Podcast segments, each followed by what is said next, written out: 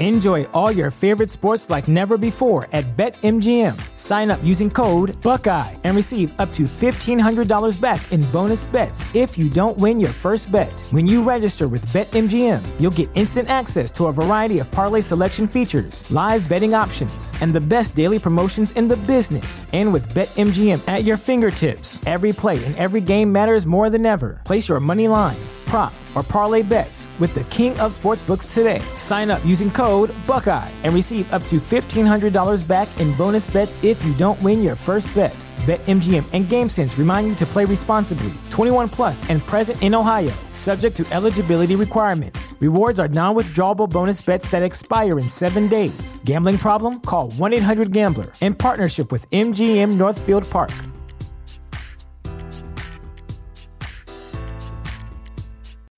When you need mealtime inspiration, it's worth shopping Kroger, where you'll find over 30,000 mouthwatering choices that excite your inner foodie. And no matter what tasty choice you make, you'll enjoy our everyday low prices, plus extra ways to save, like digital coupons worth over $600 each week. You can also save up to $1 off per gallon at the pump with fuel points. More savings and more inspiring flavors make shopping Kroger worth it every time. Kroger, fresh for everyone. Fuel restrictions apply. I would like to tell you a story.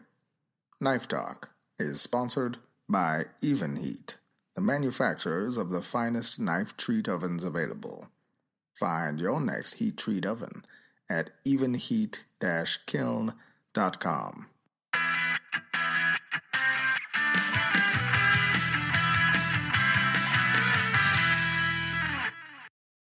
How's it going, everybody? And welcome to another episode, another fine episode of Knife Talk.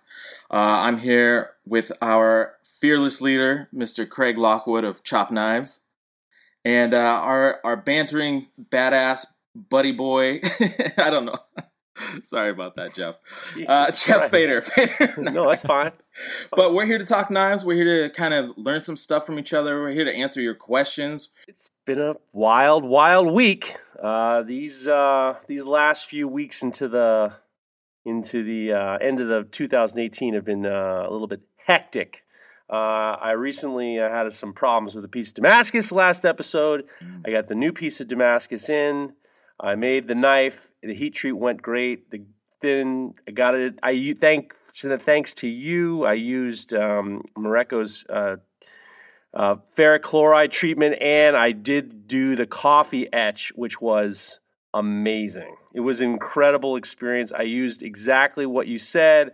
I got the classic uh, Nescafe Classico, and I put it That's in a bucket. Stuff. I put it in. I put in a quart of water, and I boiled it up and then I took some cold water and I put it in there, and I made a huge mistake. Uh-oh. The mistake was I tasted it. It it was it was it was one of those tastes where it's like that smell when you smell something and it comes at you like really really hard. It's you know the, the, when you're supposed to drink if you're supposed to drink that instant coffee you're only supposed to drink like one tablespoon per cup. Right. Well, we're putting the whole container in for like for a quart, and it was like it was. Have you not so slept intense. for a week?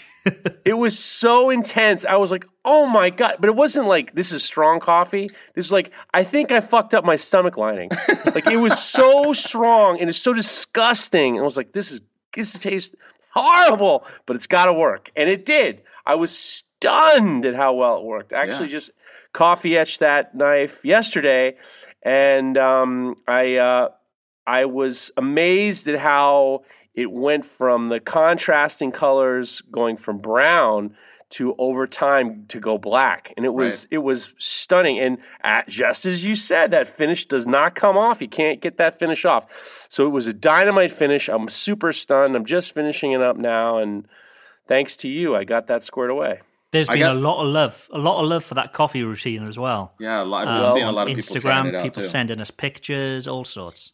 Damn sure. right, and, and, well worth it too because it was awesome, totally awesome. I haven't tried the coffee yet, and I feel terrible. I feel like I got to try it now that you've tried it, and I've been doing this for it's, like four years. I now. mean, we are talking like it isn't coffee anymore; Putrid. it's something else. It's putrid. And, and, and, and, and, when I stored it, when I stored it in these glass mason jars to get to my studio. Yeah. And the other thing I loved, I'm so glad you mentioned, was the sorry, fact sorry, that Jeff. Ha- Jeff, to get to where did you say? Sorry, then.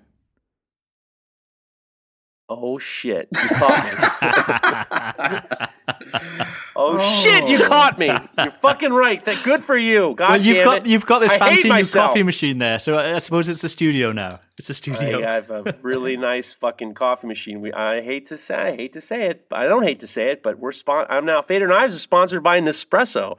Nespresso sent us a coffee machine, so Tony brought it up, and um, yeah, you know what? I'm a piece of shit. Maybe I am. Maybe this is a studio, but I had to transfer the fucking this. I had this transfer the goddamn the the coffee etch into these mason jars, and it was so thick. Oh, yeah. It was like it was not like it's not like the coffee that you imagine. I mean, it was like beyond sludge. Yeah, It just was incredible like to me. syrup It was almost. incredibly. Oh yeah, exactly. It was just like totally syrup. To my shop, I fucked up. You got me. Good job. Good job, Craig. Well done. Don't let me slip. Well, I've been amazingly. I've had time to get back into back into the studio this week. Um, so working on lots of orders, trying to get out as much as I can before Christmas. Um, I've been working on more sort of resin casts as well for handles, and, and finally got a sort of recipe that I'm happy with. So the Nice. biggest issue with casting sort of organic materials in a resin is that they'll rot. Even you know, it's obviously airtight, but they're still Right. going to rot. Um, so I had a tip from somebody, and that's I'm using the stuff that the uh, like butterfly collectors use. You know, when the butterfly collectors they get Oh, these yeah, species, sure. rare species, and they almost embalm them before uh, putting them in in, in resin. Yeah, so I've got some of that say- stuff. Yeah, so like taxidermied vegetables and fruit. almost. Exactly. Yeah. So it's completely So sealing it, and it's keeping the, the colors quite vibrant. Um, so again, more testing with that this week. It seems to be working a lot better with this stuff, um, but only time will tell. So that's been left out, sort of out in the sun, out in the weather, just to see how, whether that degrades or not. But um, looking good so far. Looking very good. So uh, we saw that you did the tomatoes. What other vegetables are you giving a whirl? What works and what doesn't work? Um, anything with moisture in it is difficult Hmm. because simply the moisture is going to dry out and it's and it's it's not going to work. So, f- for example, with the tomatoes, um, they were dehydrated first, then they will put in this this butterfly collector juice, as I call it. Um, Ugh. um, and I'm using like herbs, herbs, that kind of stuff at the moment, dried herbs, Ah. because Mm, obviously right. they're dry anyway, and they Sure. look quite vivid. Um, yeah, beetroot. Also, I've got some beetroot on the go at the moment because that's a really vivid color. So we'll see, we'll see, but it's it's looking promising so far. So as well as that, it's just been as I say, getting knives out.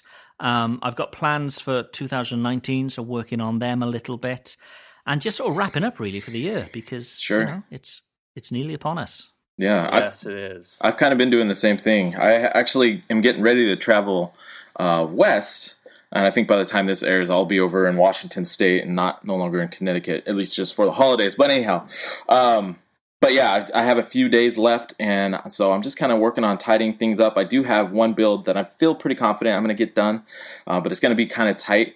Uh, but I've just been working on um, getting the handle set up and put together. Um, uh, the customer actually sent me the handle material, so it's always a little nerve wracking when the customer customer sends the handle material because then it's you know it's their cost on the handle material. If you screw it up, there's the just One the one. Yeah. And I tell you, I've I've messed up blocks before. Sadly, Uh, actually, I it's only one, but it was a it was like a two hundred dollar piece of exhibition grade koa, and wow. it was fucking heartbreaking. And um, I've only seen actually a couple more pieces that were that level quality. Um, but those were only recently in the last year, and this was like three or four years ago, like when I first started out on my own. So, but this is a beautiful Buckeye burl, and uh, it's all glued up. Tomorrow, uh, I'm gonna be back in the shop. I'm gonna be. Uh, it's getting a Japanese Western style profile or handle sculpting. So, um, again, the and what's frustrating is like the stainless steel, the stainless wootz knife that I just finished also had a Japanese cowboy, and I screwed that one up. Fortunately, that was my handle material, but I got one shot on this, and so I'm just gonna take it slow, do my thing, not not be distracted at all because I just cannot afford for any mistakes to happen with this. So- Fortune favors the bold. That's this. If it was easy, everybody would do it. That's true. That's true. Yeah. So we we just mentioned Christmas is is nearly here. Um, I think when this airs, we've got one week to go. So I've been thinking about um, gifts for knife makers. Um, mm. I'm always being asked, you know, what do you want for Christmas from family members, that kind of thing. And I'm sure, uh, you know, most of our listeners are too. So I thought we'd run through some little gifts that people could maybe put on their Christmas list or, you know, give hints to their partners, the kind of stuff they'd want.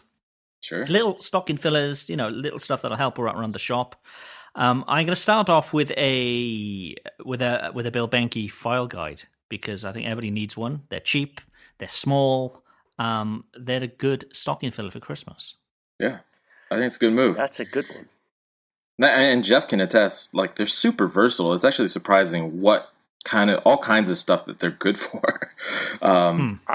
and and different. I love Bill. Yeah, and you know it's interesting because now maybe we can talk about something. Well, Mareko and I both got sent uh, those radius platens that Bill's ah, starting to make. I did see. And, they, they and, look great. Uh, they're amazing. Those will and fit in the stocking it, too that will fit in the stocking. It'll be like a club. You can you, like hit somebody on the head with it. But it's so basically like it's a, a 36 inch. That's right. Yeah, the old the old prison yard stocking, right? yeah, there you and, go. Um, so so he's starting to make Bill's starting to make those radius platens, and I know that the ones that he's making now are uh, they're they're beautiful. He just sent us. He sent you one earlier, and then yeah. I think he sent you the second variation.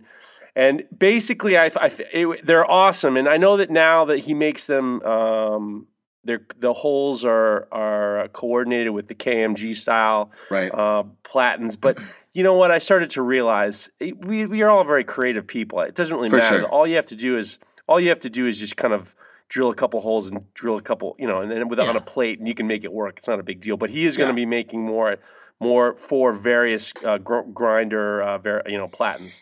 And what I thought is, is now because a lot of people mentioned, I, I posted up and you posted up and started getting mentions, and it would be really good to kind of talk to people about it, um, about using those. Uh, and I just, you know, I know that we're doing Christmas gifts, but I just thought it would be a good idea to kind of talk about those platens. Yeah. Um, they're, I mean, and Mareko use them all the time. The radius platen, yeah, yeah, right. So every grind, every knife I grind, unless it's otherwise requested, my standard grind is the S grind, which is you know it's the hollow above a convex edge. Right. So it's it's really a it's a it's it, you're it's bigger it's a bigger radius. Than you would get on a, just a regular contact wheel. Yeah. Um, they're really great for that. You know that food. It's all about the, that hollow that gives you that food release that half an inch from your edge. Yeah. Right. Well, and it's effectively nope. you're you're removing material that would otherwise be sliding against uh, your food, and any right. anytime it, the food's in contact with the surface, it increases the friction, and as you're cutting through stuff. So anything you can do to help reduce that friction, either a thin blade or a thin knife, or doing the S grind, it's going to make a huge difference in how that knife performs and cuts. Hmm. We've had a few questions actually come through to the the Knife Talk podcast Instagram account because you guys obviously put your pictures up of the of the these new platens. Um, but they're asking then if you're doing an S grind or a, or a hollow grind, how are you then hand sanding? We had a few people ask that same question. Yeah, I mean, I, so I posted up my hand sanding stick actually on the Knife Talk Instagram. If you're not following, what are you doing? Hmm go follow us. Uh, but anyways, uh, yeah, I actually so I made a hand sanding stick out of just a scrap piece of two by four that kind of fits into that contour in there, so that instead of you know typically on a blade you have a flat hand sanding stick, so this one's contoured to fit in that hollow and get in there and scrub around and hand sand that. Uh, you know, all all up in there, get it all cleaned out. Hmm. But uh, that I mean, that's basically. There's not a whole lot else you can do uh, I mean, some people sandblast their blades, so that might be an easy way to get into the contours. I haven't played with that much, so I can't really speak to how effective it is, but I think people are getting good results. But the easiest thing you can do is just take a scrap piece of wood and cut it to kind of and sand it up so it fits in that contour and kind of replicates that that radius, and then hmm. start sanding in there. Yeah, you just hold the wood up to the profile and then you sketch out the profile of the of the radius and then cut it out. Exactly. And then you can you can even stick on you can even glue on some you know very thin rubber if you you know i've done that before. It's a good um, it's it's you know a little bit of rubber to kind of get you in there. It's not that big of a deal. A couple of questions i was going to ask you especially is sure. well one is is that adam from built sharp said he uses a chiller plate Mm. with the with with uh, with the uh, with the radius plat, and he says that because the to get the belt to kind of uh, follow the profile of the radius plat, and sometimes it heats, it gets more, you get more friction on the belt sure. than you would normally. That's why a lot of guys use a chiller plate, and that, I guess as a, I am imagining that it's just like a unit that you have like a bucket of ice, and it rotates ice water through the back of your platen.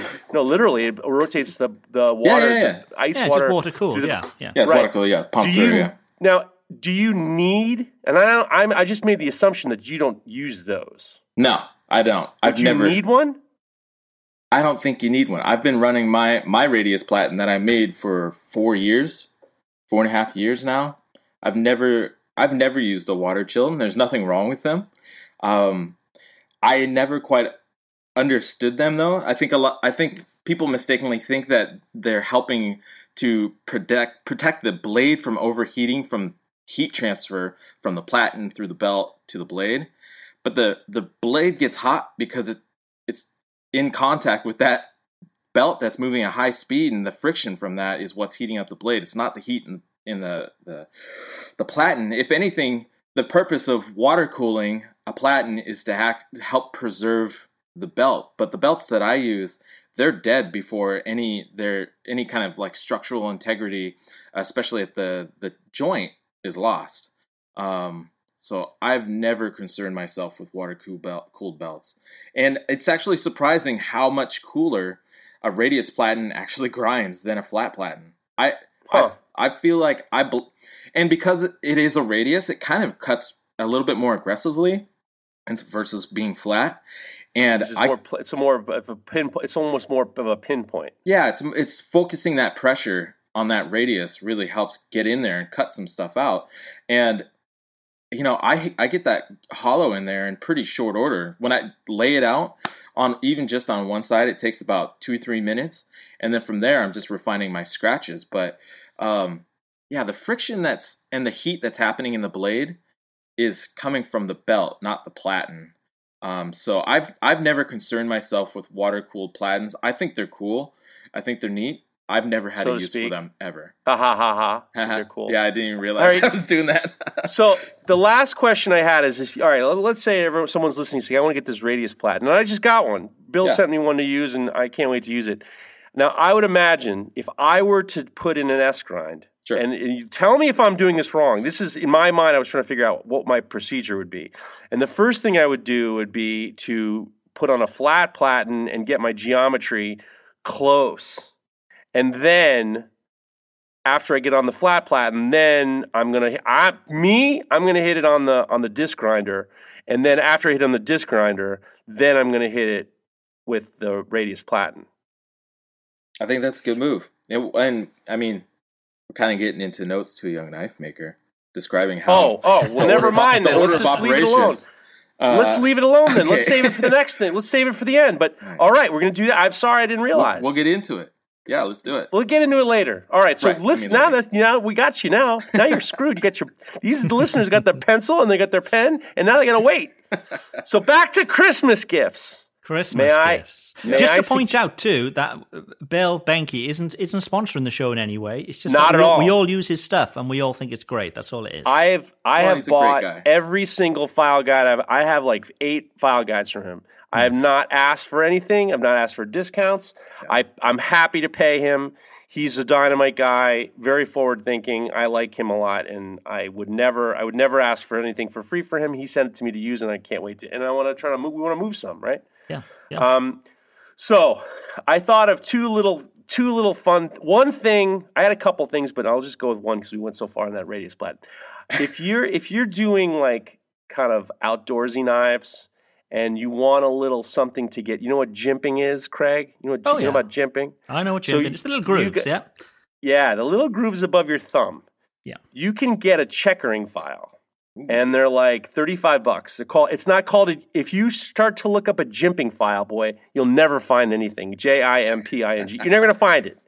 You got to, it's called a checkering file. And they have different sizes. And it's, it's your whole little, those little thumb marks at the top of your knife.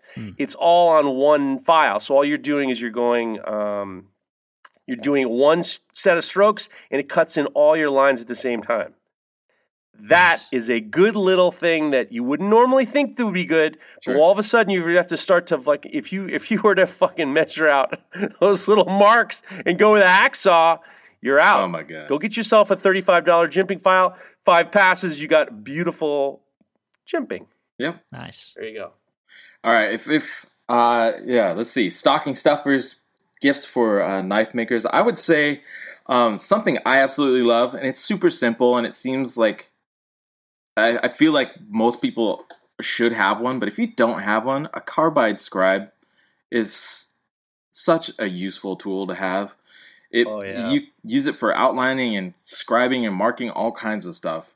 I use it on my handle material when I'm getting ready to, to put in a hidden tang into the block. Um, you know, I do I scribe the outline because whether if I use markers or pencils or whatever, it eventually rubs off. But if I scribe that line in, it's in the wood.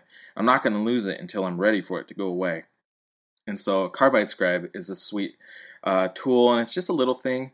Um, other little stocking stuffers you can get on like uh, you know you can find them online, but they're these little sets of machinist squares. I, I have a set that I got. It was four squares, and it's like a, a two inch, three inch, four inch, and a six inch. Those are awesome too. I use those all the time. Um, when it comes, Is that like to- a one, two, three block?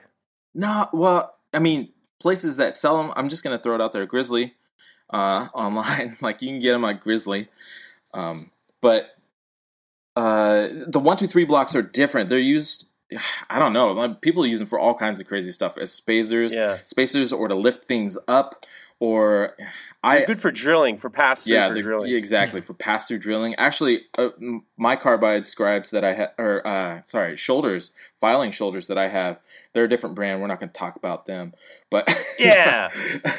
we love Bill Behnke. But anyways, um, I put in larger or longer roll pins because dowel, sorry, dowel pins, uh, because I was using it for the the integral bolster instead of just a flat blade, and so I needed more space in there. So I swapped out the inch and a quarter for two and a quarter, and I used a one two three block uh, and my hydraulic press and just like a finish nail um, setting uh, punch, and it just pushed it right out. Super easy. You could do it by hand too in a vise, or even on your bench.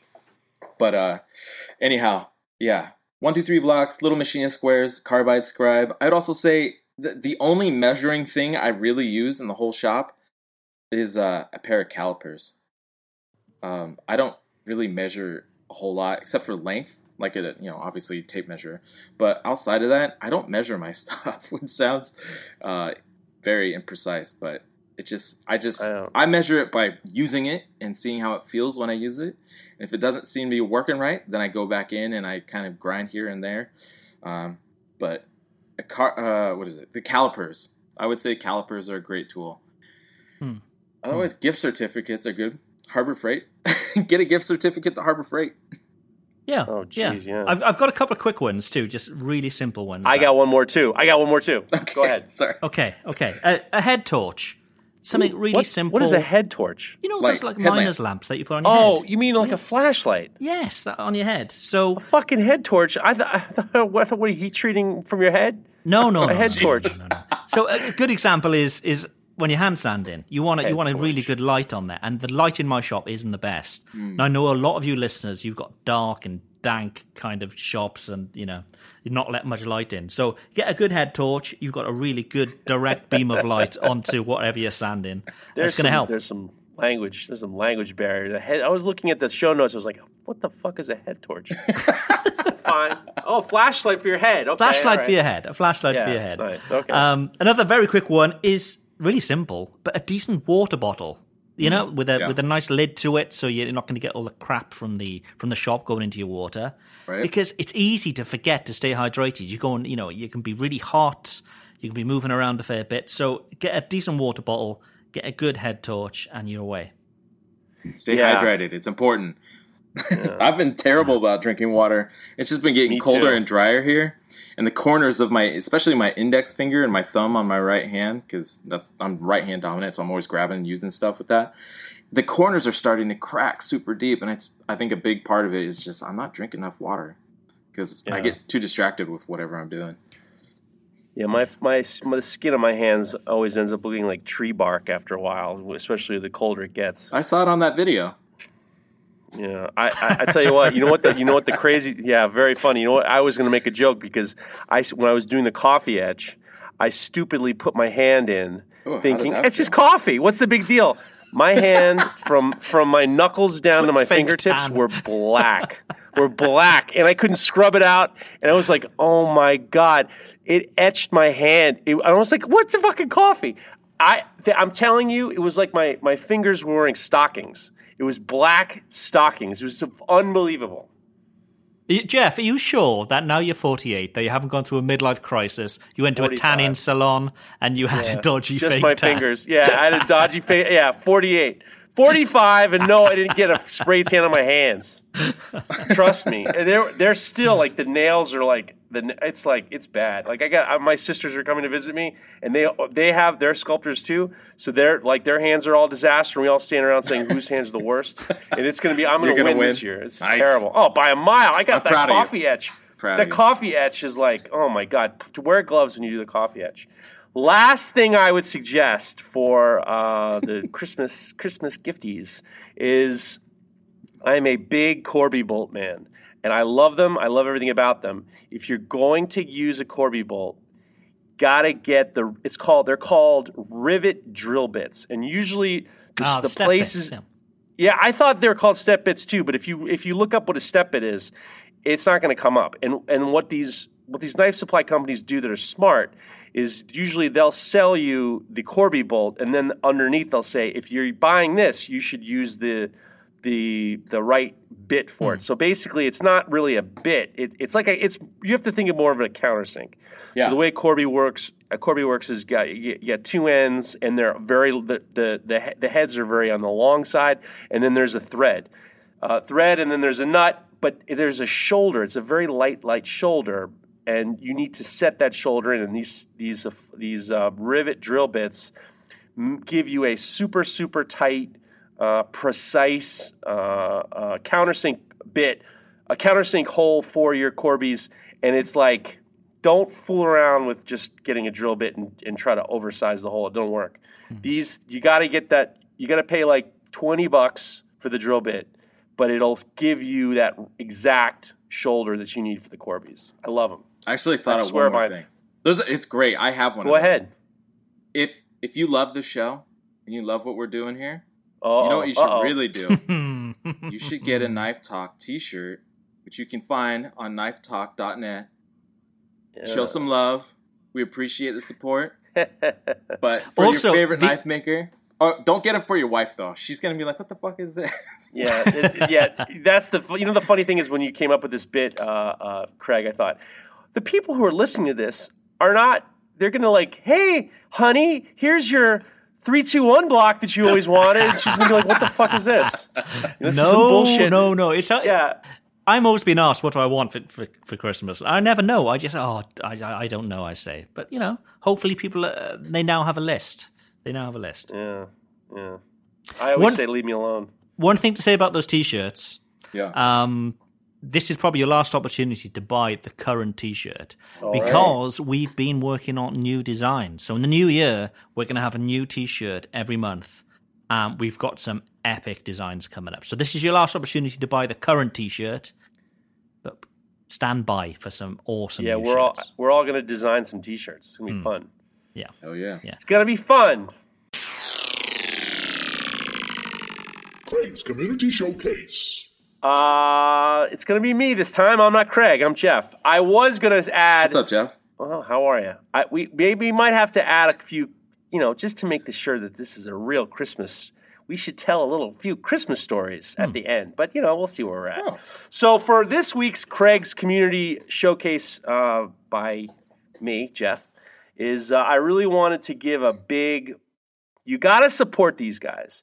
It's they're called Very Good Knife Making Supplies, and they're actually it's a knife making supply company that just they make uh, different colored micartas, and it's run by friends of ours, Ah, Jack, Adam and Jackie Jackie, Awesome, yes. Adam Balkovic, and I think that's how you pronounce it. That's how I'm pronouncing it. And Jackie Awesome from Built Sharp Knives. They figured out they they Adam and Jackie make beautiful knives, and their handles are always the colors of their handles are always just like I always wondered where do they get those colors? Well, they're making these amazing new um, shades of micarta that you don't find very often. Uh, lots of different tones and shades. I don't think you find them anywhere. no, you don't find them anywhere. He Okay. actually, I actually am finishing off. They're pretty uh, rad.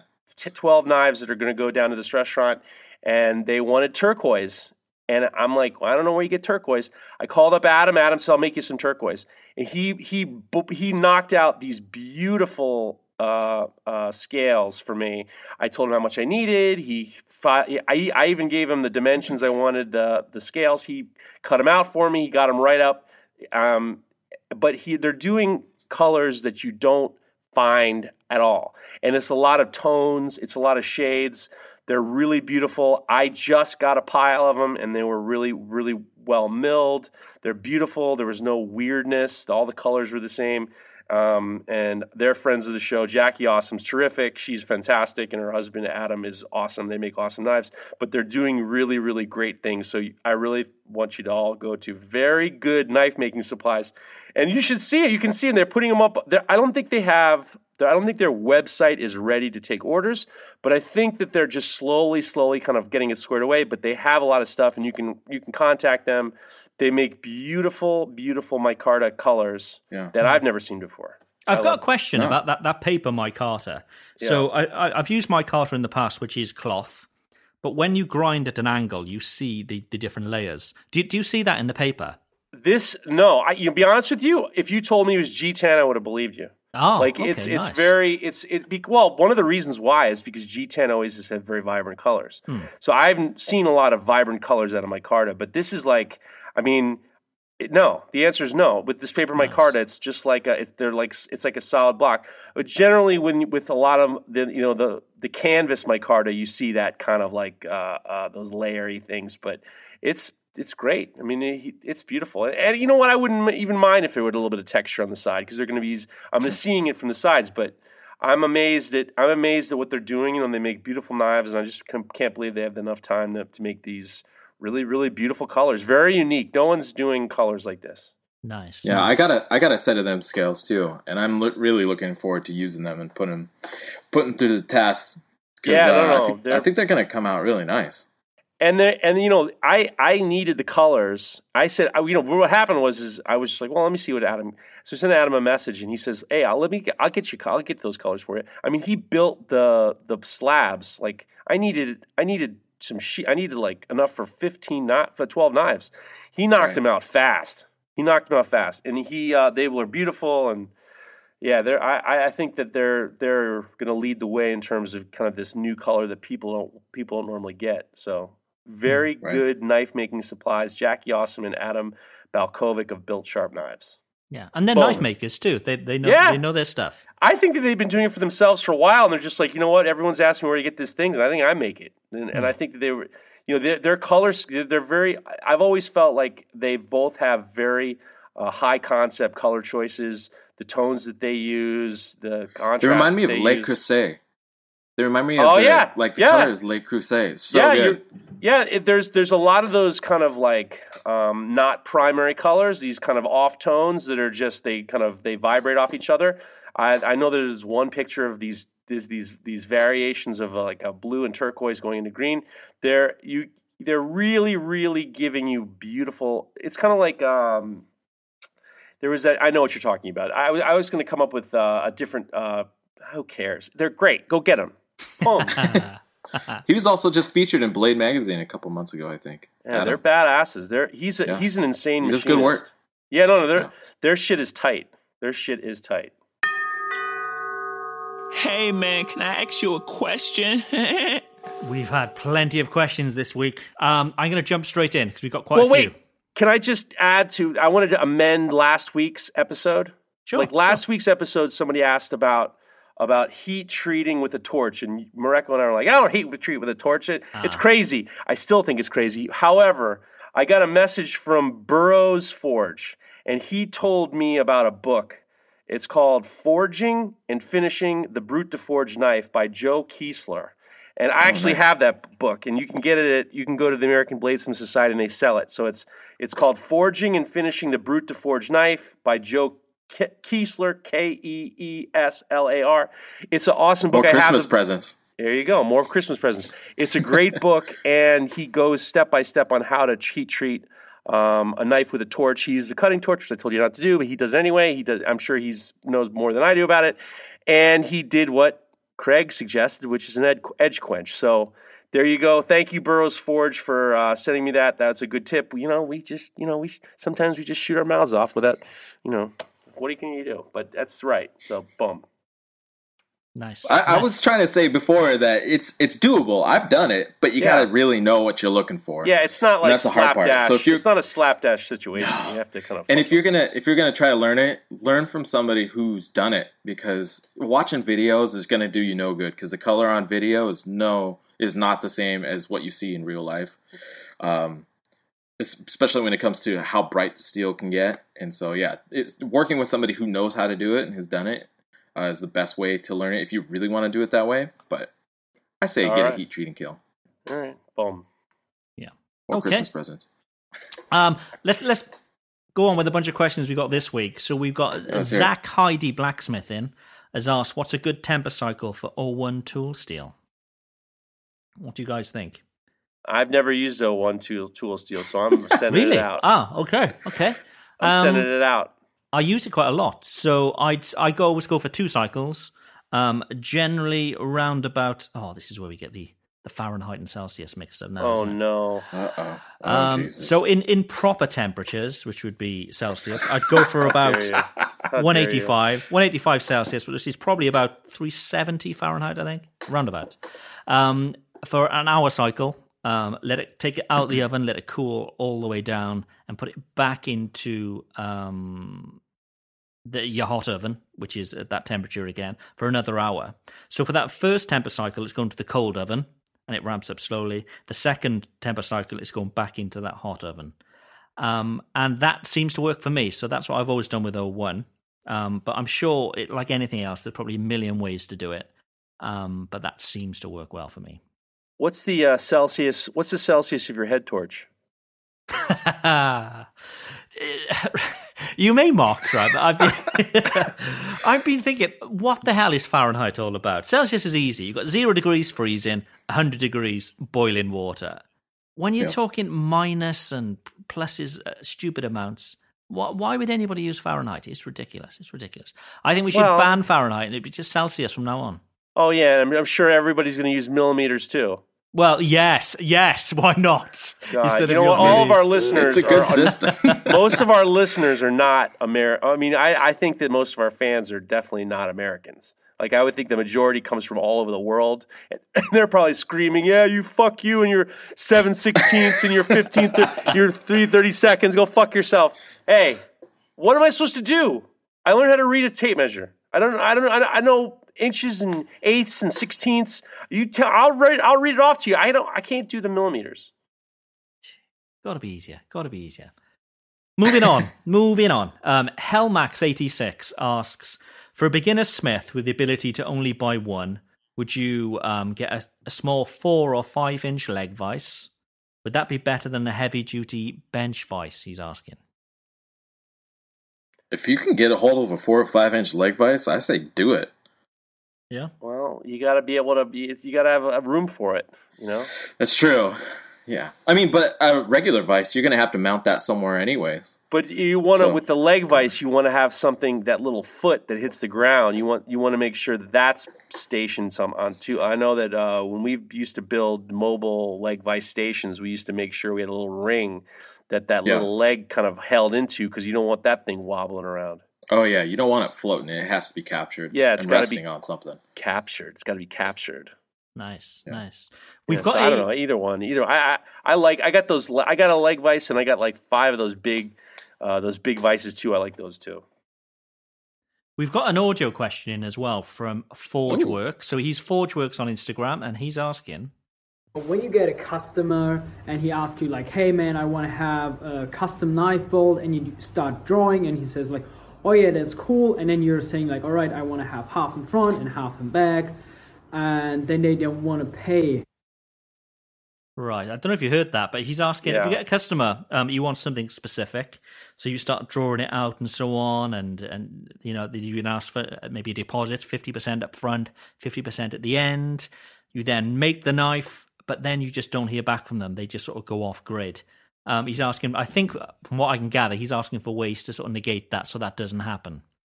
I, I, I was I heard that before, and I thought he was referring to like a guy wants to do it, and you do the drawing, and then all of a sudden you don't hear back from him before he makes the knife. Ah, possibly, possibly. Yeah. People are people are you know people are assholes. I mean, it, there's no I mean that, that's what it comes down to. There's no like there's no fixing this problem. You you have to figure out ways in in which to you know. I want somebody said negate before. I'm going to say negate again. I want to. I'm going to say it because you have to figure out ways in which to make this more efficient for you, and part of that is not is not dealing with the bullshit. You have to hmm. just like this is how it is. This is what we do, and I'm not touching. I'm not doing the drawings until you're done. I had do have a story that happened to me a long, long time ago. A funny, quick story. But when I was really young, I was right out of college, and I was doing. I was getting little jobs, and this woman commissioned me to make this big table. And I did. I said, "All right, great." And it looked. It was going to be a big table with I beams, and it was going to be this monstrous, like giant table.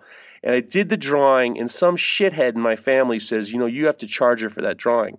And I said, "Well, I don't think I should because we didn't arrange for that." And this shithead said, "Oh no, no, no! You gotta. You've got to. She knows. She knows that when you put a bid in in a drawing, you have got to charge her for the drawing." So this asshole completely pushed me into writing this woman a bill. So I said I sent the drawing and then I sent a bill with the drawing. And I said, "Well, how much should I charge for the drawing?" And she says, "You, you should- sell. You said two hundred dollars is a is a good price for a, a drawing." So I sent her a fucking bill with the drawing. And I and so the funny part was I was about to go on vacation with my wife. My she was my girlfriend at the time. And I and listen, back in the day, I used to smoke a little weed. So I smoked a little weed. I was ready to go on vacation. I'm sitting in the, and this is before cell phones. I'm sitting in the, uh, we're packing our bags. I'm getting ready to go on vacation. And I got this phone call from this woman. Who do you think you are giving me a bill? You have some nerve. This is an outrage. And I don't know who you think you are. And who do you think? I am stoned to the gills and I am fucking freaking out. I'm freaking out. I'm freaking out because I'm like, I don't know. I don't. It wasn't even my idea, and I don't even know. And just forget about it. I just and I, it was this totally the worst way. So, so I think what you should do, ForgeWorks, is send a bill with the drawing. Don't send the bill. Go smoke some weed, then send the drawing, and send a bill with the drawing, and see what happens. It's not going to be good. It's not going to be good. These things happen. I think That's a you true just story. got to be upfront at every point. I think. you, I and think I stopped things. smoking so, weed. I think I stopped smoking weed after that because I was like, I can't take any phone calls. I used to have to pull out the cords of the phone. I used to pull out the cords of the phone because I was like, I can't, I can't, I can't even answer the phone. My wife would be Can't studying. My wife would be studying to be a nurse, and I would just like smoke some weed and crawl into like a sock drawer, and I would unplug all the phones like a mental patient. And I'm like, no phones. I'm not answering the phones. Not after that last time. Sounds like you're smoking the wrong kind of weed, man. I'm you know I was crazy. I'm a it, it ain't for me, but uh, that that is a funny thing because that totally happened, and I got bullied into sending a bill. I didn't even want to send the bill, and then it was the worst possible way to get the That's a good lesson, kids. Don't do drugs. Don't do drugs. yeah. Don't send Well, and what's invoices for frustrating about the whole thing is, uh, and I, I've heard a few conversations around this, is that when it comes to art or graphic design, people expect artists to do work on spec before even getting paid. And it's Oh, like, yes, you don't go to a fucking lawyer and have a consultation for free. well, but you Like, do get that, but you, that but hour if, costs you money. But That a costs you, like, contractor- two, three hundred dollars. But a contractor has to bid. You know, I when I was working for uh, this uh, metal shop, they would have Yeah. to come up with bids for jobs, and they would have to go over. Sure. They would have to spend time going over blueprints and figuring Oh, out how much steel they had to buy, and then they had to come in with a price that was gonna uh, was gonna be uh, reasonable for their shop, including all the man hours, how long it's gonna take, blah blah. And it, that's and if you don't get the job because you're coming, your bids too too high, then you don't get paid for that. That's business. You have to come in with bids that you know you have to eat it. You can't you can't just draw. That's why that woman screamed at me. She's just like, "What the fuck are you doing? Two hundred dollars? Forget it." I, I think Yeah, with I- any sort of creative process, it's quite often sort of just overlooked, and people don't necessarily realize the time that's gone into it. You know, Right. So when you're talking Right, about right. drawings, or whether they could be drawings, or whether it could be design work, or whatever, people don't realize that that's you know that's taking part of your working day. That's that's that should be billable hours, really. Well, but the, so the key is is you have to set that you have to set that so forge work you got to set the tone right off the bat saying Hmm. I'm not doing anything until you give a deposit. I, I think deposits are important, and I, we've gotten a lot of questions about taking deposits and stuff. Um, Yeah. I think it's it becomes this it becomes a, a show of faith, a good faith and commitment. Um, but like for me, I do drawings all the time because in my mind, I'm going to use those drawings later down the road. So like for me, it's like Sure. It's better for me in general. But if if if the drawings sucked and I and I was losing money every single one, that would be a problem too. Yeah, yeah. People are jerks. People that they, they don't answer. They're jerks. People are jerks. Hey man, can I ask you a question? Yeah, Carl. Okay, let's go for one more question. So we've got a question. From, I think it's Kotu Koti Zhao. I think that's his name on Instagram. So it's Coat I Z A O. Um, and he apparently he's asking for a friend. Yeah, Uh, maybe. But, but he's asking, how do you get rid of that smell of burnt antler? And I know what he means. That smell is disgusting. Oh. It's burnt It's hair. horrible. It- oh, It's terrible. disgusting. But I, I, was think at the dentist the other day and I smelled that smell because they're grinding Yep. on my teeth. Yeah. is that the vet? Yeah. Is that the vet or the dentist?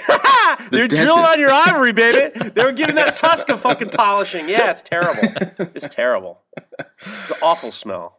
I think if you can smell it, you're probably inhaling it. So if you can smell it, you need to be wearing PPE. Um, yeah. PPE. because that could be nasty, nasty stuff. All those fibers getting into you. This can't be good. Well, and he's he's saying burnt antler, and so I would suggest maybe using some sharp belts. oh. Slow down your motor if you can, or slow down your belt if you can. Use a dust collector if you got something. Good Uh, answer. even just a little shop vac. Uh, do everything you can to collect all that stuff because it is a horrible smell. It's terrible. It's so bad. You know what? You made a very good point. A sharp belt, a new belt, and a slower speed is going to take away a lot of that burning. Hmm. Especially if you've been using that belt before on steel. You use that belt Oh, yeah. before on steel, you load that thing up with steel dust, and it'll burn your wood up too. So you got to have that. You got to have that fresh. You got to have that fresh antler belt. You have to have a belt pile for your antler belt, right? One Well, for and you wanna use one for something- antler. Yeah.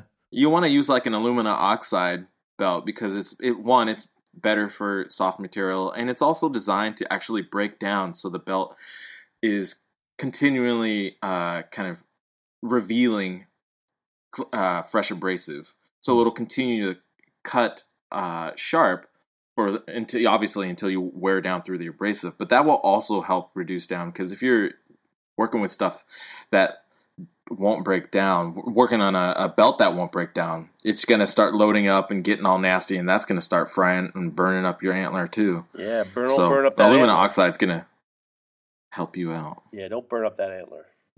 And t- talking Ugh. about belts and the ways of using belts, I did a live video this week on the Knife Talk podcast account, Oh, um, asking about those, you know, those arrows that you get on some, particularly the heavyweight belts. Um, you get the arrows showing the direction of travel. And I wasn't sure whether they were put there by the manufacturer to say you only use that one direction, or were they there so the user could determine where you know when they've sort of half used the belt, then turn it and use the other half. I wasn't sure, so I asked the question. Had a few different answers, but basically most people were saying they do turn it round. They do get an extra bit of life. Um, but I then did get a response from a uh, a belt manufacturer, uh, a guy at Preferred Abrasives, and he said that, that, they come from the factory. So in that factory, make these huge big rolls of um, abrasives before their belts. They'll have these arrows simply because they don't know if if the if the maker of the belt is then going to overlap them um, on the join. Because if it's overlapping, you obviously can't go the other way because it'll rip your belt apart. Um, so, for example, the belts that I were using, they weren't overlapped. Um, so the join there, there was a tiny little gap. So essentially, that can be used in either direction. It's only if they're being overlapped you really need to adhere to the to those arrows. Very good. Well, and what's interesting, I I I didn't really think about those arrows. I've Hmm. seen them, but I've never thought about what they mean at all.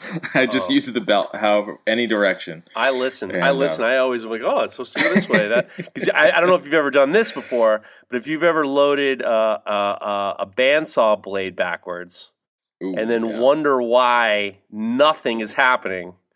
I've done that. I mean, I was literally, I was, I, I was literally, I put, loaded a brand new expensive be- uh, bandsaw blade backwards. I didn't check which direction the teeth were going, and I'm sitting there. I'm sitting there. We're cutting a piece of I beam, and I'm like, "What the fuck is happening with this goddamn new belt?" And I looked down and I bent all the teeth more backwards. I basically made a, I, I Oh. ruined the belt in one minute. Oh, the the, Yeah. the blade. So you know, I always listen now. I yeah, listen. I watch those arrows, baby. Or not, or not in this case. Yeah. Or not in this case, but I always pay attention. I'm uh, I uh, I surrender to the uh, the authority. I surrender.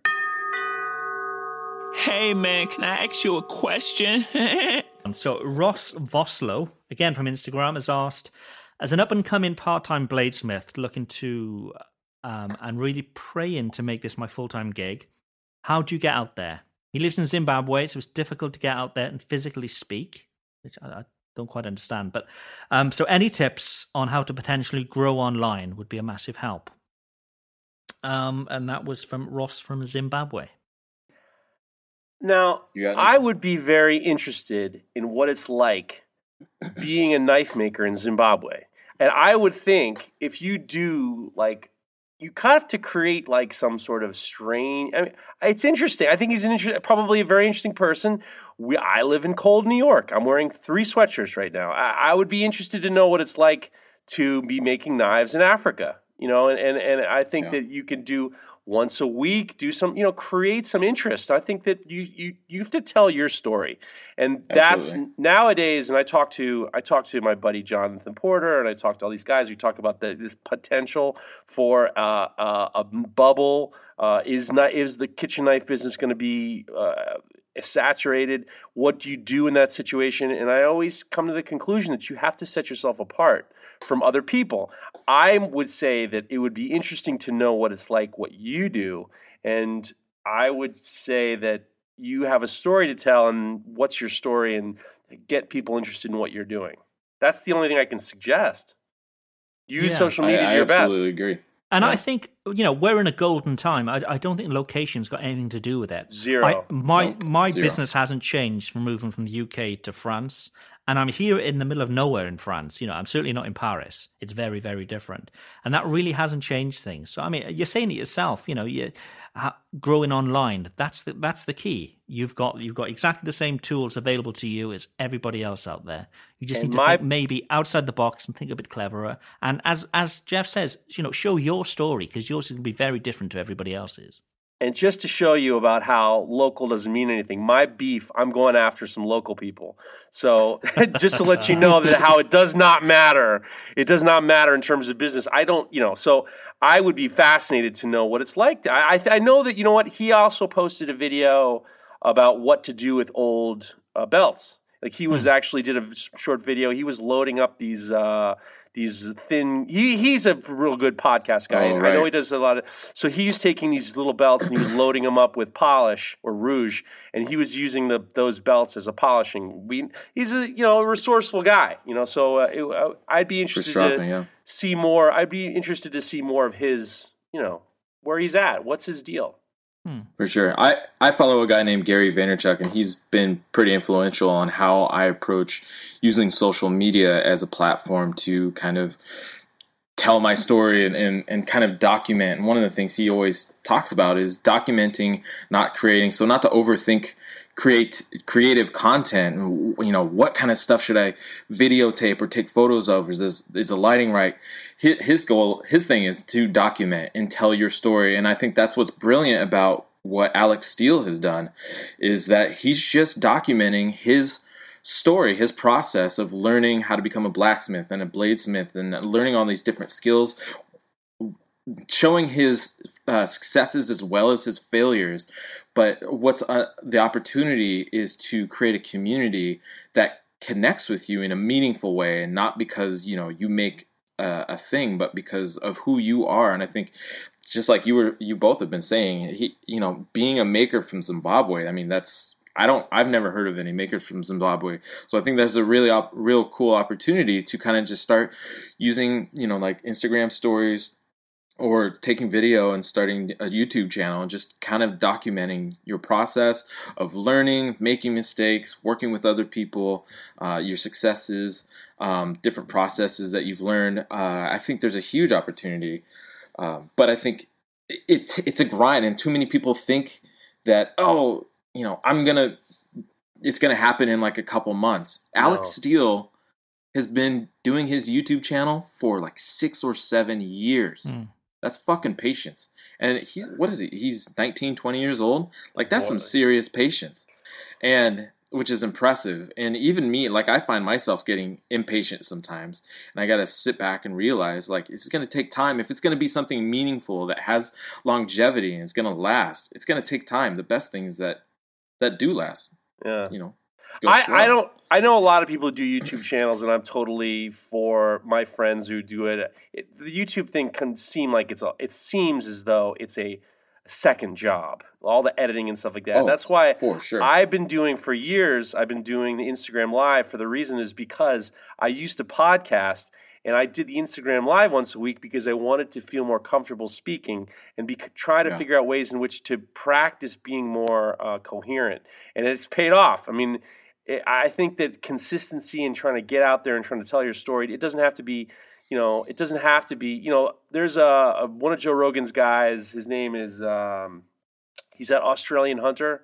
You know what I'm talking about, Mareko? He's a, a green tree, something sure. green tree. His name's something Okay. green tree. He's a hunter, and he was doing these incredible hunts, and he was doing all this, the documenting the hunts on his Instagram stories, and it was intense. So you'd follow him on these. You were with him for three days, and everything's Instagram stories, and he created this content that was very, very compelling.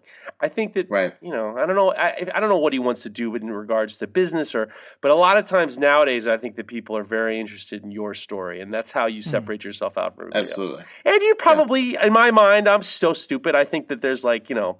Wildebeest running around behind you, you know, I, I, I, or like lions and zebras and shit. So what the fuck do I know? You know, I'm, I'm kind of hoping. I'm, that's what I'm hoping for. Be honest with you, I'm hoping like you're like you have to wade through some guinea hens to get to your shop or something. You know.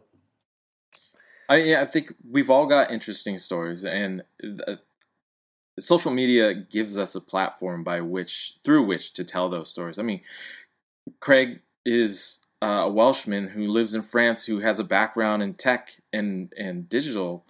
Uh, you know, Jeff, you're you used to be a sculptor, and you've worked in restaurants, and now you're a knife maker. I, you know, I used to be a fucking hobo.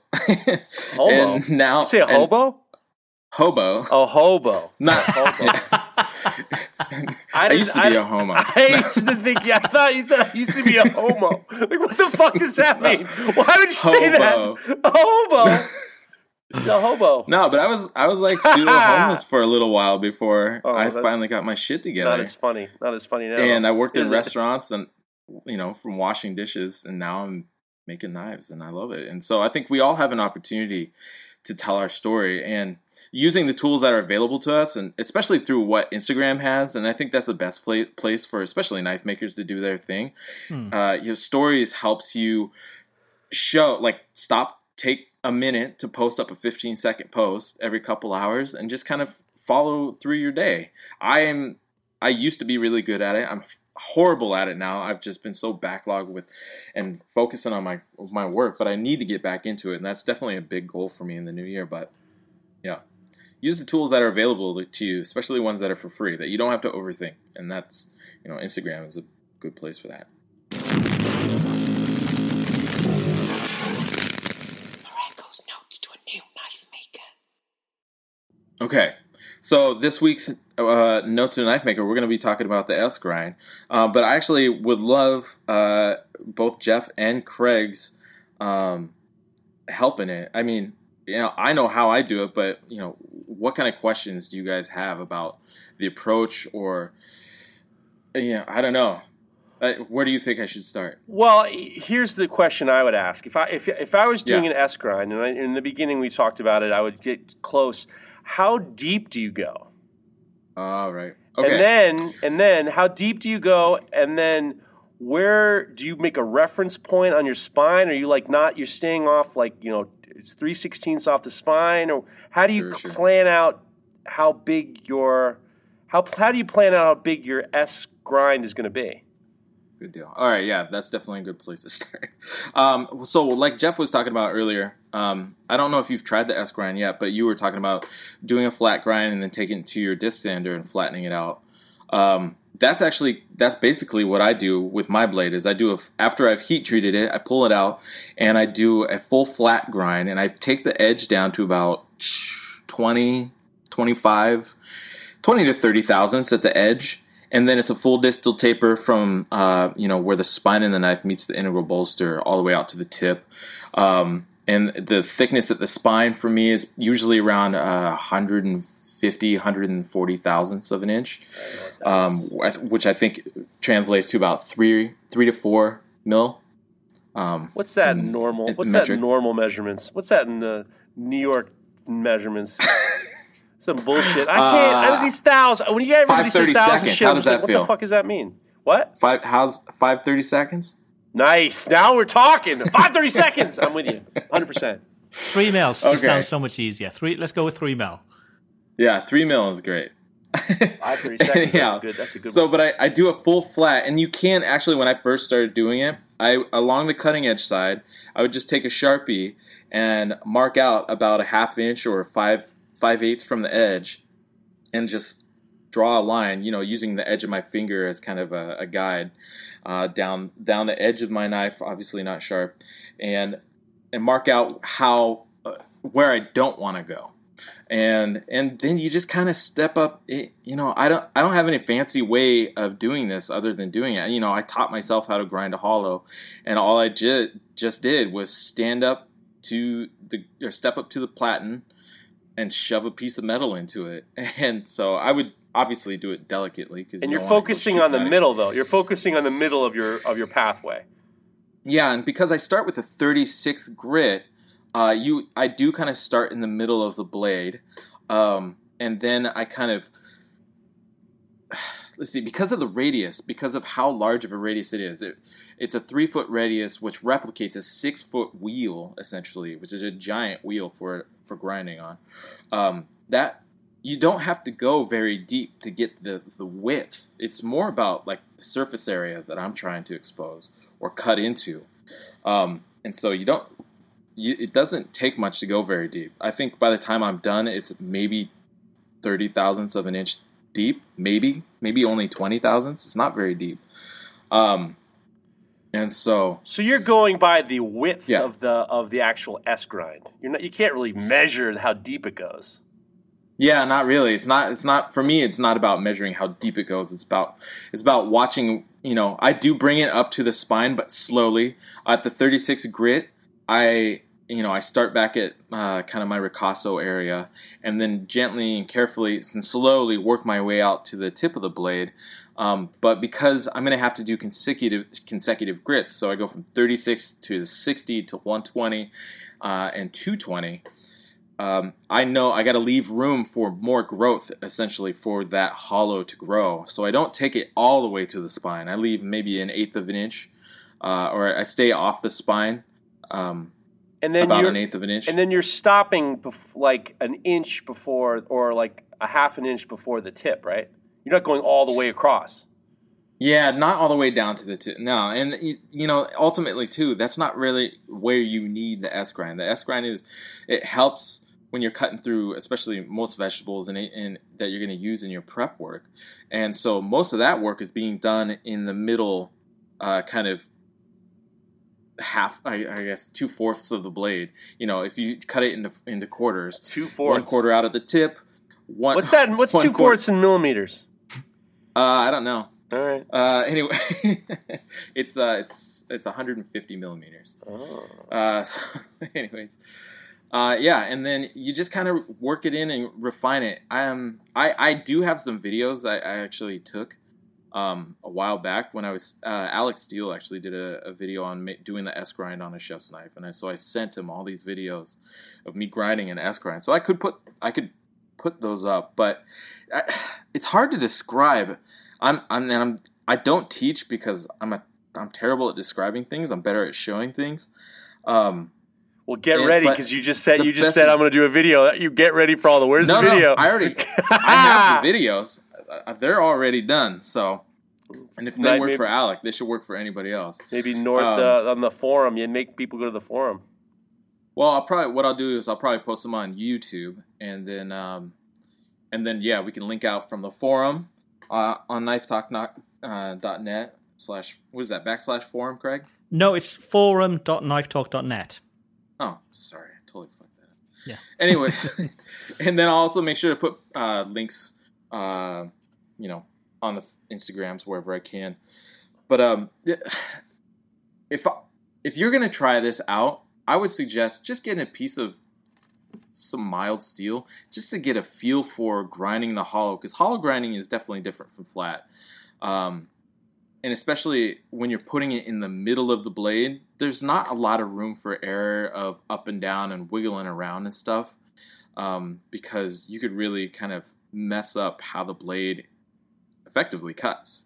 Um, so getting used to the platen is also a good way to start. But if you're solid, and I and I don't know how it works, uh, unfortunately, using a tool rest. I don't use a tool rest when I grind, so I'm doing everything freehand. Um, and so when it comes, Jeff might have to do some uh, some videos of how to use the tool rest to do the hollow grind. I'm off the tool the rest. I'm off the tool rest after heat treatment. I only do the tool Oh, rest in the beginning Okay. before heat treatment. Just and actually, I only Oh, use so you can really hog, doing it. right? Sure. Yeah, I'm, Interesting. I got. The, I'm taking the. I'm taking the training wheels off, my man. Yeah, I love it. All right. There's nothing wrong with the tool rest. I know. I I'm use, not I saying use the tool rest. I use the tool rest right till I'm- the bitter end. I you know I like a tool rest. I'm just you know, boom. Something to rest my tool Yeah. on. Eh, Ah, oh, perfect. That's some hobo. That's some hobo shit right there. But basically, yeah. That's my favorite thing. My favorite thing in this whole thing is when you're you got that you got that finger on the button and something happens and you just touch it right when the wrong time. I love that. This is my favorite thing. So basically, when you're when you're trying to do the S grind, you're trying to learn it. I would suggest just take it slow. Maybe work in some steel, like a, some miles. Go buy a bar of mild steel to go practice on. Um, but when I'm grinding it, I I do I touch it to the platen just for a couple seconds. I take a look at it, grind it, look, grind it, look. I'm looking at the blade all the time. Uh, like literally every couple seconds, just to make sure I'm not getting off track, because it's easy um, to do that. But once you lay that initial kind of channel in the blade for the hollow, it's it's pretty easy to kind of you you essentially create a track within which the consecutive the, the finer and finer grit belts can kind of ride in. Um, but setting that first one can be kind of tricky. Um, but anyways, like I said, I'll I'll link up some videos and uh, we'll get those up into everybody so that uh, that helps have Boom. that visual aspect. Boom. Well, Beef. Here's, All right. Here's what we do. And just to let you know, if We're this is your also first pissed. time listening to this podcast, we do these beefs where some people call them rants. I just think that they're, you know, expressing our irritation at something. And sometimes it's in, sometimes it's enjoyable for you to hear it, and sometimes it isn't. So we just, you know, this is going to be the last beef, our personal beefs of the year. Yeah. Not So- quite. Not, No. Oh, our our, Our personal beefs. You're right. You're right. Um, this is my last beef from 2018. I don't have any more beefs after this one. so so next week is our Christmas Eve episode, and that's an all beef special. The all And beef review. Already recorded that, and it was lots of fun. So that was beef sent in by Yeah, by the listeners, and just a sneaky peek. This this was my favorite. Just a quick sneaky peek. Right, my beef is people. What? That's it. That's all you hear because that had us laughing What a an lot. accent. Had us laughing. Oh, baby.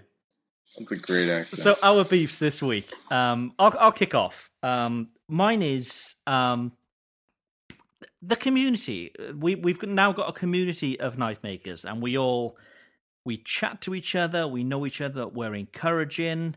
Don't go Um, bad at anybody. Go ahead. Don't You go bad at Whoa. anybody. Keep going. Don't go bad at anybody. I know what you're going at. Go ahead. you need to get back on the weed, Jeff. I'll be too paranoid. go ahead. But um, it's people who aren't encouraging. So, I mean, you may put up a piece of work, um, which, you know, I I think I've talked about this in the past. Putting your work out there to others, particularly others who do the same sort of work as your own, can be quite daunting because everybody's going to have opinions. But I think if your opinion is bad, go away. Don't d- don't express bad imp- bad opinions in such a public way. I think it's it's just rude. There's a reason why the likes of Instagram and so on have have a like button or a heart button and not a dislike or you know or or a hate button. There's just no need for it. So if you find something that you know that you don't like you don't necessarily have to just jump in and say, "Whoa, I don't like that," or you know, or diss it in any way, because you're not going to do that to somebody in the street. If you see somebody in the street, you're not going to say, "Hey, I don't like that jacket."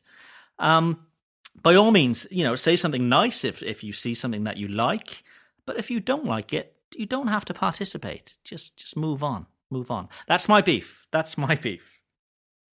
Well, there there is something to be, there is something to be said about uh, you know when, when you're uh, one thing I will say is when I was in uh, an art major, we had to do critiques, art critiques, and what would happen is the whole class would make a sculpture, or do a painting, or whatever, and then the whole class would talk about it because you're trying to make that person better. Now the, the the rules really were you had to be you had to explain the criticism, but it had to be constructive criticism uh, if that per, if that person wanted it.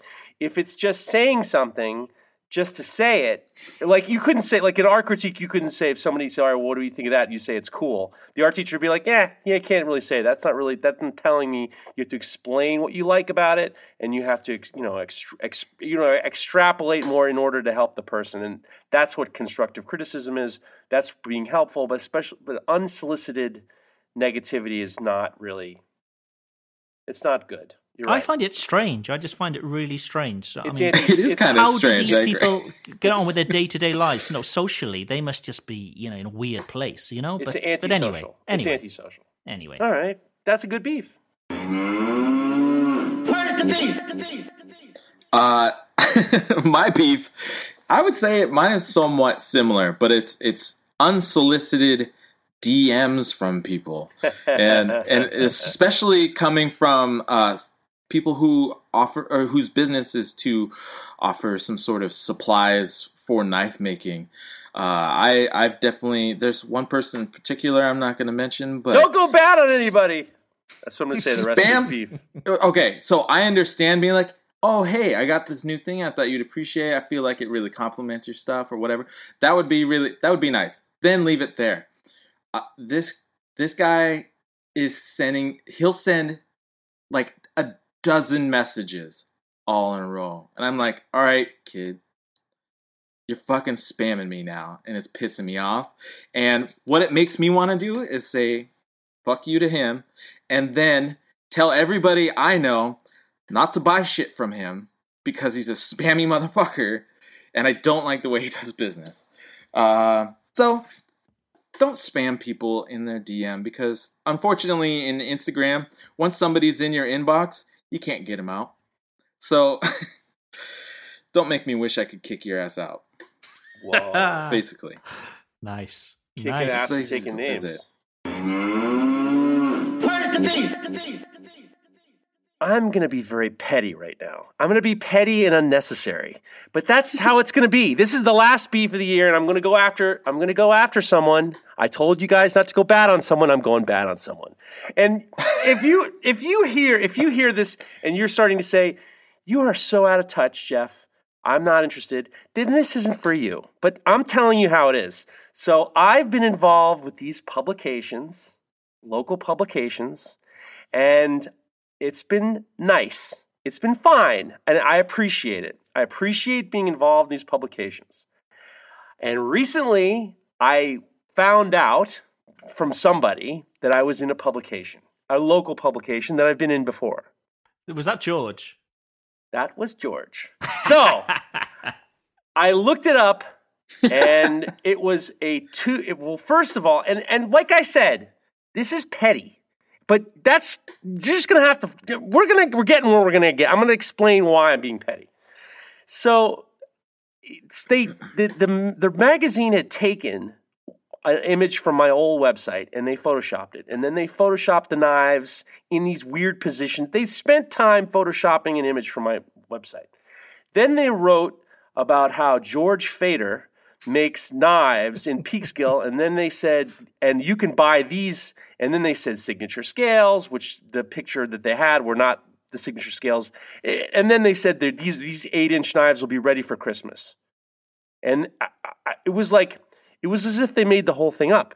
Like i was irritated. And then they said you know so listen and i was i'm appreciative. I'm appreciative. But as you know as your makers you're in charge of your heat treatment. You're in charge of your bevel. You're in charge of your sharpness. You don't want other people doing your stuff. And part of that's the content. So I was irritated. It was just like, well, look, I, you know, the name George Fader, okay, E G-E-O, G-E-O-F-F, G-E-O, whatever George is, I get it. But just like it was all wrong, and it was like two, it was like it was like a sentence and a half, and there was there was five different things that were wrong. I don't want to get email. I was getting emails. Hey, I want to buy George Fader's blue inch chef's knife. Well, they're they're Christmas. Well, that's not going to happen because they're you know it's, they fucked up. So basically, I was irritated hmm. because they could have called. They know me. They could have called me. I would have given them a blur. Oh, I would have given them the picture. I would have told them it's not goddamn George, you morons. And at first, I was just like, but then I'm just like, you know what? I'm just going to write the editor. I know the editor. I wrote the editor. And I was at first I was going to write this long letter. I'm like, you know what? Fuck it. I'm just going to write, dear blah blah blah. I appreciate. I said if I started off nice and I said thank you for putting me in your magazine, but I just wanted to let you know you got everything wrong. And I said it like that. I said you got everything wrong, including my name. It's not George, it's Jeff, but you know that. So I just pressed send. It was at five o'clock in the morning. I probably could have been a little bit more tactful, but I didn't. I got a response back from this guy. He was so at beginning he it was like, "Oh, I'm terribly sorry we got your name wrong. But we did put you in this and we put you in this and we brought you this and we brought you and he was irritated that I was irritated. And oh I my was God. irritated. I was irritated that he was irritated that I was irritated. And it was fucking infuriating because it was just like, you know what, you fucker? I, and then he was like, well, you know, maybe you should be sending more and more stuff that I can put you in the feature. I'm like, listen, buddy, I'm not going to be getting a lot of business from magazines that are just in the dental offices in White Plains. Just relax. But all I ask is just, you know, have a little consideration. And I know these are not, uh, this is not the office of a Fifth Avenue magazine. And I know that the magazine business is going under fast. And I know that the, the new, you know, these guys, they think they're helping. But what it looked like to me when it all came down to it is those guys who take your picture and put it up as their own to sell t-shirts. You're kind of corrupting my content. And I, I can't be in control of my fucking content, then what the fuck am I in business for? So that's it. I was just, you know, I know this sounds petty. I know you're probably thinking, God, Fader is in a magazine and, you know, what an asshole for being so. But, you know, you gotta be in control No, of your shit. no, no. You know, and he, They're I setting, mean, you, lazy they're setting you up to be an asshole. well, I mean, then Because then those people reach out to you and you have to say no. yeah, George. And then you look like the jerk.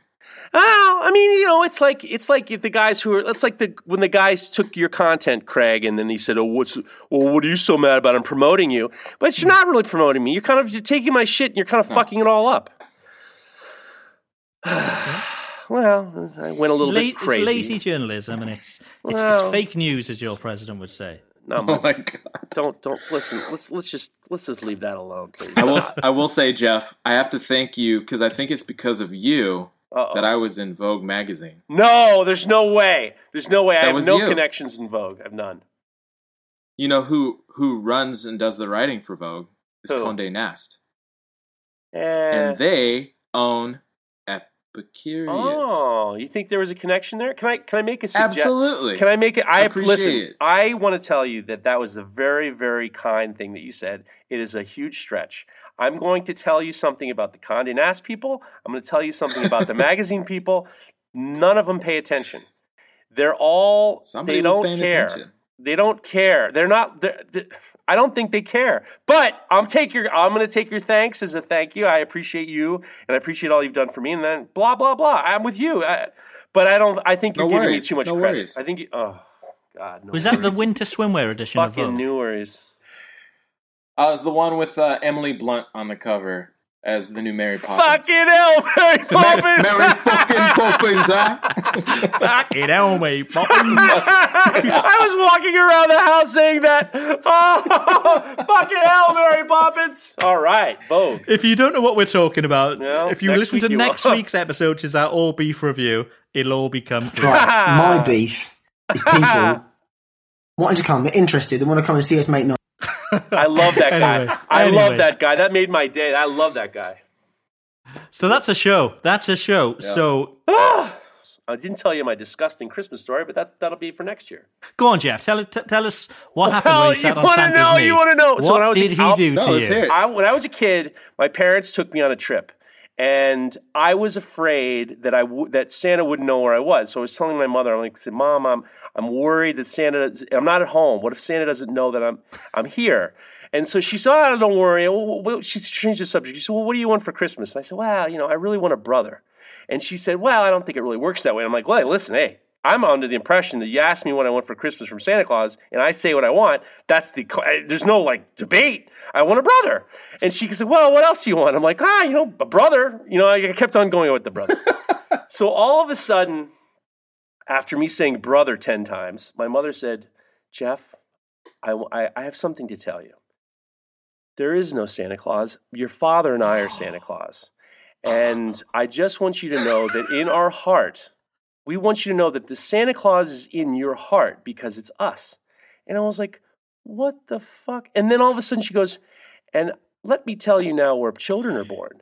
So what happens is now is the father puts his wiener into the mother and then inseminates the eggs. And then all of a sudden that's when the baby comes out of the mom, the vagina. And I'm like, fuck. All I wanted was some fucking Legos, honestly. And it was like, I got, I, I fucking, she Jeff. fucking Jesus. screwed me. It was the worst. All I want, honestly, all I wanted were some goddamn Legos. And I got, there is no Santa Claus and your dad's fucking me. That's all I got. It was the worst. It's the worst. It was the worst. That's what you Christmas get for being a precocious little shit. Dude, it was, I was Oh, being innocent. I was super innocent. I just wanted some fucking Legos, and I was just wanted a fucking brother. I thought that was the, the deal, but no, I get there is no Santa Claus and wiener into the vagina. It was the worst, worst A- a Christmas game ever. changer of a day for you. Terrible. True You story. did it to yourself. True story. I got, got did get the Legos though. You got Good. you got the Legos. It's I all, got all works out well. So that's it. That's the That's show. it. Merry Christmas. Merry Christmas, everybody, Merry- and we shall speak to you next week. Merry Christmas, you hobos. Merry Christmas.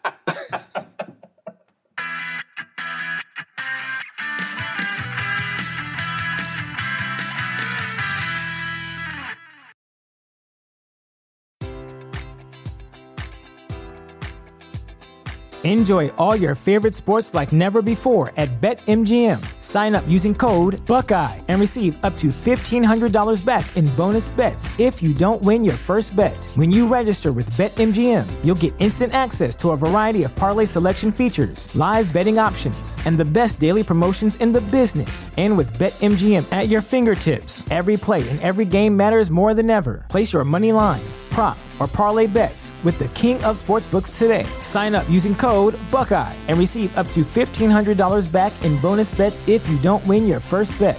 BetMGM and GameSense remind you to play responsibly. 21 plus and present in Ohio, subject to eligibility requirements. Rewards are non-withdrawable bonus bets that expire in seven days. Gambling problem? Call 1-800-GAMBLER. In partnership with MGM Northfield Park.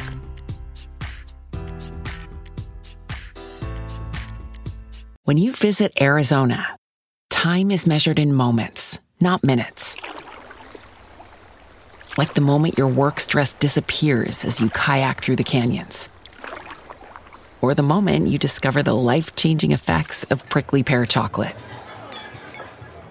But nothing beats the moment you see the Grand Canyon for the very first time. Visit a new state of mind. Learn more at hereyouareaz.com.